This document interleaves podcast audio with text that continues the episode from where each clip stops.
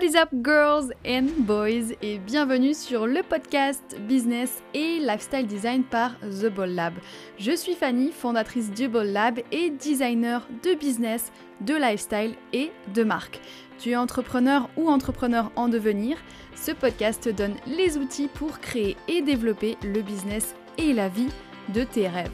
Paris au décollage? What is up, Ball Boss J'espère que tu vas bien. Aujourd'hui, trop contente de te retrouver pour un petit podcast un petit peu spécial, puisqu'on va parler un petit peu moins euh, de business et un petit peu plus de lifestyle design, puisque je vais partager mon expérience jusqu'à maintenant à euh, Bali. Bali, que euh, j'y suis depuis bientôt trois semaines maintenant.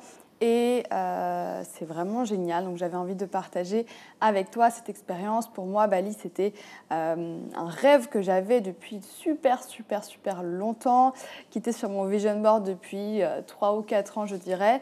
Et bien sûr, avec le Covid, ben, c'était fermé jusqu'à euh, il y a un mois maintenant. Donc je fais partie des premières personnes à être venues un petit peu sur l'île. Quelques semaines avant moi, on pouvait y aller avec euh, quarantaine, test PCR à l'arrivée, tout ça, tout ça. Moi, j'ai eu la chance parce qu'ils ont changé euh, les règles quelques jours avant que je parte pour qu'il n'y ait plus de quarantaine et plus de test PCR à l'arrivée. Donc la seule chose que j'ai fait, c'est euh, un test PCR avant de partir pour lequel j'ai bien flippé derrière parce que j'avais vraiment trop trop envie de visiter Bali pour pouvoir voir, euh, visiter les paysages, rencontrer euh, des digital nomades et puis aussi tester le euh, surf puisque j'avais jamais testé le surf en eau chaude jusqu'à maintenant et ça c'est vraiment incroyable. Donc dans ce podcast je vais te parler de mon expérience à Bali. Je vous ai posé la question sur Instagram, qu'est-ce que vous aimeriez savoir sur Bali? Et du coup j'ai eu plein de retours et donc c'est ça qu'on va discuter aujourd'hui. On va commencer directement avec la money money. On va parler argent, puisqu'aller euh, à Bali, c'est le moyen le plus rapide de devenir millionnaire. La monnaie ici, c'est euh, la roupie euh, indonésienne et ça vaut vraiment vraiment pas beaucoup par rapport au franc suisse ou même à l'euro. On est à l'heure où j'enregistre ce podcast sur environ 15 000 roupies égale 1 euro, 1 franc en gros. Donc dès que vous prenez euh, quelques centaines de francs en euh, roupies, ben, vous êtes millionnaire assez rapidement. Vous en avez partout et ça c'est assez rigolo. Et du coup vous avez plein, euh, plein de billets dans tous les sens. Et puis vous payez tous les jours avec des 100 000 et tout ça, c'est assez rigolo. Donc ça c'est la partie monnaie. Il y en a beaucoup qui se sont inquiétés de la différence du décalage horaire puisque ben, c'est quand on est digital nomade, euh, un point super important quand on fait des calls avec des clients, quand on a des rendez-vous, on doit prendre en compte le décalage horaire. Donc Bali a 6 heures d'avance sur euh, la France et euh, sur la Suisse. Donc c'est relativement pratique parce que vous allez avoir tous vos calls l'après-midi ou en soirée. Donc si c'est des créneaux qui vous parlent, beaucoup. Ça, c'est assez cool. Et parce que, ben, du coup, comme vous êtes en avance, avant, je dirais 14-15 heures, euh, la Suisse et la France ne se réveillent pas pour vous. Donc, euh, ben, vous avez vos appels plutôt en fin de soirée. Moi, c'est quelque chose que j'aime beaucoup parce que ça me permet d'aller surfer le matin tranquillement, d'aller explorer un petit peu, d'aller travailler et ensuite de faire mes calls à vous de voir si ça correspond. Je sais qu'il y en a qui bossent plutôt euh, avec des clients privés qui vont avoir des appels le soir ou qui ont setupé leur business plutôt autour d'appels le soir, bah, du coup là vous allez être embêté parce que euh, le soir en France c'est le milieu de la nuit chez vous. Donc c'est peut-être pas l'endroit le plus pratique pour vous si vous avez déjà beaucoup d'appels le soir euh, dès aujourd'hui. Donc pensez à prendre en compte ça si vous voulez devenir digital nomade à Bali, ça va être quand même quelque chose d'important. Ensuite, concernant euh, le climat, la température, il faut savoir qu'à Bali, il n'y a que deux saisons. Il n'y en a pas quatre. Il y a la saison euh, mouillée et la saison sèche. Donc la saison des pluies et la saison sèche. La saison des pluies, elle se termine euh, en mars-avril. Et du coup, là, moi, je suis sur le début de la saison sèche. Et la saison sèche, c'est, on dirait, une moyenne de 30 degrés environ. Mais il ne faut pas oublier que c'est super, super, super humide. Du coup, euh, oui, votre thermomètre, il va afficher entre 29 et 32 degrés, mais vous, vous avez un ressenti plutôt autour des 40 degrés. Donc si vous n'aimez pas la chaleur, Bali, ça va pas vous plaire parce qu'il fait quand même super, super chaud. Et euh, la nuit aussi, il va faire chaud, donc je vous conseille de trouver une chambre avec la clim sinon vous allez un petit peu souffrir la nuit. Par contre, c'est super cool parce que euh, le matin, vous pouvez aller surfer à 6 heures le matin euh, en petit maillot de bain sans avoir euh, froid. En plus, l'eau, elle est très chaude aussi, autour de 28 degrés, je dirais. Et du coup, vous avez vraiment jamais froid dans l'eau, même si vous êtes en maillot de bain. Donc ça, c'est vraiment très très cool. Mais il faut savoir que la journée, ben, ça va faire très très chaud et que euh, ben, du coup, vous aurez peut-être euh, moins de plaisir à euh, marcher et, à faire beaucoup d'efforts en pleine journée.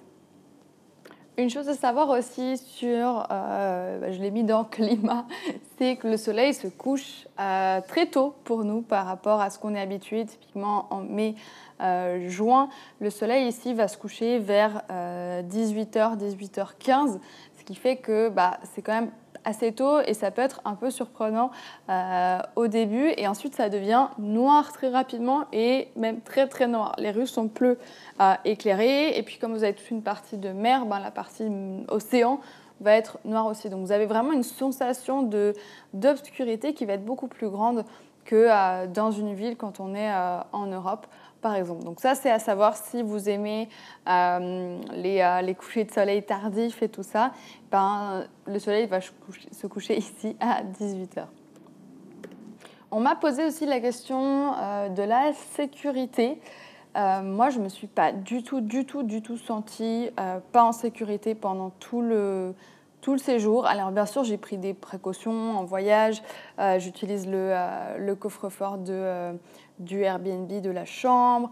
Euh, je fais attention à pas avoir trop trop d'argent avec moi, mais j'ai pris relativement peu euh, de, euh, de, dispositions. Par exemple, le sac, quand j'y vais à la plage, il n'est pas forcément super bien protégé. Et même plusieurs fois, j'ai marché dans les rues la nuit quand il fait sombre et tout ça mais à aucun moment je me suis sentie euh, pas en sécurité, à aucun moment je me suis fait aborder d'une manière euh, comme je peux me faire aborder à Paris par exemple, euh, ou même suivre, même à Paris vraiment je me sens beaucoup moins en sécurité que ici. Il y a une particularité à Bali par rapport à l'Indonésie, le reste de l'Indonésie, c'est que c'est une île hindoue alors que la plupart des autres îles indonésiennes, elles sont euh, musulmanes, plus ou moins traditionnalistes. Et euh, je sais qu'il y en a aussi qui sont bouddhistes, mais je crois qu'il n'y a aucune autre île euh, de toutes ces petites îles indonésiennes qui est hindoue. Donc ça, c'est vraiment une particularité de Bali. Et du coup, c'est vraiment trop chouette parce que dans la rue, vous allez voir plein de temples incroyables. Toutes à toutes les rues, il y a des temples magnifiques. À toutes les rues et tout, toutes les maisons, vous allez aussi croiser des offrandes. C'est des petits paniers qui sont faits avec euh, euh, des, feuilles de, euh, de bananier ou d'autres matériaux dans lesquels les, les, balinais vont mettre des fleurs, des, biscuits, de l'encens et ils vont poser ça par terre en offrande pour leur dieu. Donc quand vous vous baladez dans la rue, ben, vous avez plein de ces petits paniers terre et il faut faire attention à pas marcher dessus. Donc ça c'est vraiment une particularité qu'on retrouve que, que à Bali et qui est super chouette.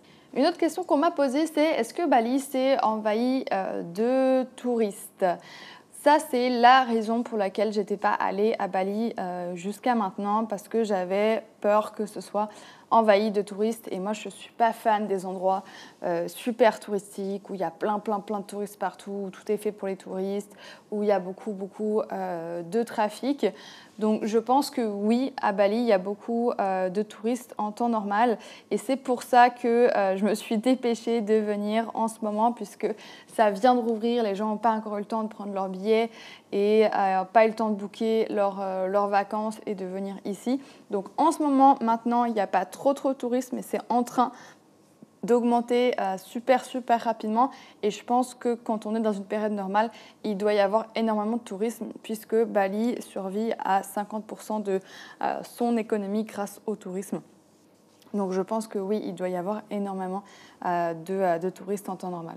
Et du coup, ben, il y a beaucoup de euh, trafic aussi. Donc ça dépend des villes. J'ai fait euh, différentes villes, je vais vous en parler après. Il y a des villes qui sont un petit peu plus calmes. Mais si vous voulez euh, venir en tant que digital nomade, la ville que certainement vous allez viser, c'est Canggu, là où il y a vraiment une énorme communauté de digital nomades. Et dans cette ville-là, il y a énormément de trafic et des, routes qui sont euh, relativement, même très étroites et pas forcément faites pour que euh, deux voitures puissent croiser facilement. Donc il faut savoir aussi qu'à Bali, euh, il y a beaucoup, beaucoup de scooters. Les voitures, il n'y en a pas énormément c'est surtout euh, des scooters et il faut savoir aussi que euh, la conduite se fait à gauche sur l'île. Donc sur toute l'île, on conduit à gauche, ce qui est un petit peu euh, spécial pour nous par rapport à la plupart de, de l'Europe. Donc conduite à gauche et surtout dans beaucoup de cas en scooter. Et du coup, on m'a demandé est-ce que la conduite en scooter est difficile? Pour l'instant, en tout cas, j'ai pas tenté. je ne l'ai pas senti. Franchement, il y a énormément euh, de scooters. Ça conduit à gauche. Il faut savoir aussi qu'il n'y a pas de code de la route. Donc les gens font ce qu'ils veulent et c'est celui qui passe en premier, enfin celui qui a décidé de passer en premier euh, et qui est le plus fort qui, euh, qui va gagner. Et moi, je ne sais pas conduire en scooter. J'ai jamais conduit de scooter déjà de ma vie en Europe. Donc j'avais pas envie de tenter euh, la conduite en scooter à gauche, là où tout le monde est complètement crazy, euh, dans une ville avec des euh, routes minuscules. Donc comment je fais pour m'en sortir? Eh ben en fait c'est super facile et je pense que j'économise même de l'argent par rapport à quelqu'un qui loue un scooter. Il y a un genre de Uber ici qui s'appelle Gojek, c'est G-O-J-E-K. Et Gojek, ça vous permet euh, de commander, donc tout commun Uber, une voiture qui va vous amener euh, là où vous avez besoin. Et d'ailleurs, vous pouvez même commander un Gojek euh, scooter, et du coup, vous allez monter derrière quelqu'un qui est en scooter. Mais jusqu'à maintenant, j'ai fait que des Gojek voitures, comme ça, je suis sûre euh, de ne pas avoir euh, de, problèmes. J'ai envie de pouvoir surfer un maximum ici, et du coup, je ne veux pas avoir d'accident en scooter, donc je ne prends pas euh, ce risque. Il faut savoir qu'il y a énormément, énormément de touristes qui se plantent un moment à un autre en scooter. Les scooters ne sont pas toujours en bon état, les routes ne sont pas toujours en bon état, elles sont étroites, les gens ils conduisent un peu n'importe comment, donc il y a beaucoup de touristes qui finissent par se casser la figure un moment ou un autre. C'est un peu le rite de passage de Bali et j'ai décidé de passer à côté de ça. Donc je n'ai pas testé la conduite euh, en scooter, mais pour moi, elle a l'air en tout cas relativement difficile. On m'a demandé aussi, bien sûr, pour euh, le Wi-Fi et Internet en général, bien sûr, super important quand on bosse depuis euh, Bali. Bali a des relativement bons Wi-Fi. Euh, ça, ça peut être le challenge un petit peu. J'avais vu quand je faisais des recherches pour le Costa Rica ou le Mexique ou d'autres pays n'ont pas des, des, bons Wi-Fi tout le temps ou ont des Wi-Fi qui vont sauter pendant quelques jours et du coup, vous n'avez aucun moyen de prévenir, prévenir les gens. Donc ça, c'est pas le cas à Bali. Il y a un super bon Wi-Fi, même dans euh, les Airbnb et tout ça. Si vous choisissez les bons, vous pouvez avoir un bon euh, Wi-Fi. Ensuite, en ce qui concerne euh, la 4G ou la 5G ou Internet en général, la plupart des forfaits, il faut faire attention, la plupart des forfaits européens que vous avez ne vont pas fonctionner en Indonésie. Donc ce que vous devez faire, c'est soit acheter un Wi-Fi portable, soit ne rien acheter et vous consacrer, enfin, vous connecter que sur les Wi-Fi des restos, mais peut-être que ça peut vous bloquer un petit peu. Soit faire comme je l'ai fait, c'est-à-dire acheter euh, une carte SIM indonésienne que vous allez mettre dans votre téléphone et qui vous permet d'avoir Internet comme si vous étiez euh, à la maison en mode 4G, pas de problème. Donc ça, c'est ce que je vous conseille de faire si vous partez à Bali, c'est d'acheter simplement euh, une carte SIM du pays et puis comme ça, vous êtes tranquille. Et c'est ce Wi-Fi du coup qui permet aussi d'avoir une grande communauté de euh, digital nomades ici. Alors pour l'instant c'est un petit peu plus euh, calme que d'habitude, même s'il y a des digital nomades qui sont vraiment euh, devenus des locaux et qui du coup sont restés pendant la pandémie, qui sont là. Donc ce que vous, vous pouvez faire pour rencontrer, si c'est votre kiff d'aller à la rencontre des digital nomades à Bali, c'est d'aller bosser dans des cafés, dans des coworking où il y a des digital nomades, de participer à un maximum d'events. Et c'est là où vous allez pouvoir facilement rencontrer des, des digital nomades qui travaillent depuis ici et puis agrandir votre réseau et, et, passer du temps avec plein de gens. Souvent, quand on part euh, ou quand on est digital nomade, on a peur d'être tout seul. Bah là, en quelques minutes, en allant dans un café, un coworking, vous pouvez vous faire plein euh, d'amis. Et ce qui est chouette aussi quand on se retrouve dans une communauté de digital nomades, c'est qu'on va se faire tirer euh, vers le haut par rapport à euh, des endroits où il y a peut-être moins de digital nomades. On a l'impression d'être dans un mode de vie euh, peut-être super différent, super compliqué. On est entrepreneur, on essaie de se lancer. peut-être peu de gens y croient ou peu de gens vivent ça, donc c'est plus difficile. Alors que quand vous êtes dans un endroit comme Bali où il y a toute une communauté, ou même à Fuerteventura quand j'y étais l'année passée et je vais y retourner bientôt, il y a toute une communauté de digital nomades. vous avez vraiment l'impression de faire quelque chose qui est possible puisqu'il y a plein de gens autour de vous qui euh, le font aussi. Donc ça, ça va aussi vous aider énormément euh, mentalement ou psychologiquement si vous êtes digital nomade, si vous êtes entrepreneur, à continuer votre aventure d'entrepreneur.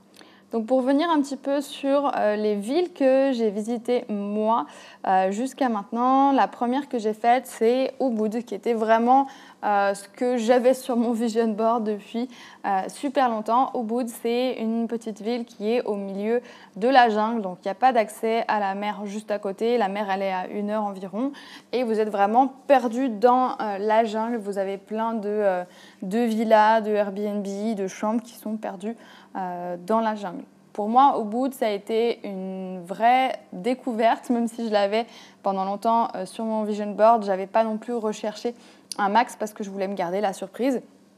Et pour le coup, ça a été une surprise en euh, bien parce qu'il y a vraiment des paysages incroyables, des gens incroyables et plein d'expériences à faire qui sont vraiment génial. Donc Ubud, c'était vraiment au-delà euh, de mes attentes, même si j'attendais déjà beaucoup euh, de Bali. Je vous conseille euh, fortement d'aller là-bas. La communauté de digital nomades a l'air plus petite parce que c'est plus ambiance chill, ambiance relax, mais j'ai l'impression qu'il y avait quand même pas mal de gens qui sont dans le yoga, qui sont peut-être plus dans la spiritualité, qui sont plus dans la méditation, tout ça qui sont euh, à euh, Ubud. Ensuite, la ville des digital nomades, c'est euh, ça s'écrit C-A-N-2-G-U. Donc ça, c'est vraiment la ville où vous allez retrouver le maximum de digital nomades. pour moi, c'est pas la plus belle ville.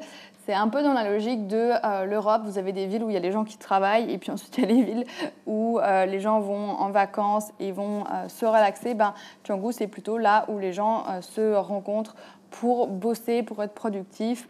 Mais il y a quand même bah, du coup euh, la plage à Canggu et il y a plein de plages où vous pouvez surfer. Donc c'est pour ça que euh, je voulais venir ici. C'était aussi pour euh, surfer et pouvoir tester des vagues plus longues, des vagues différentes. Donc pour ça, Canggu est vraiment vraiment cool. Mais il faut être prêt quand même à pas mal de, de trafic, de scooters dans tous les sens.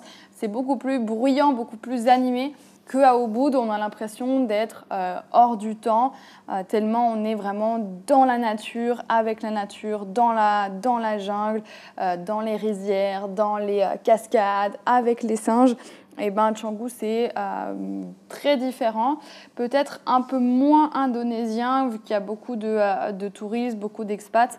On est plus sur une tendance mi-indonésienne, mi-européenne. Donc euh, c'est aussi moins des paysans, mais euh, très très cool aussi. Et enfin, j'ai visité aussi euh, Uluwatu, qui est vraiment dans le sud de, de, Bali et qui n'était pas prévu. J'avais pas vraiment prévu d'y aller à la base, mais ensuite on me l'a conseillé et c'était vraiment la bonne découverte. J'avais l'impression de retrouver la vibe de euh, Ubud, mais cette fois-ci au bord de la mer. Donc pour moi, c'était un peu le, euh, le Ubud, la nature, la jungle, mais au bord de la mer. Et ça, c'était vraiment euh, trop, trop cool. Donc Uluwatu, j'ai beaucoup aimé et j'ai beaucoup envie de passer plus de temps là-bas parce que ça a l'air vraiment très, très cool.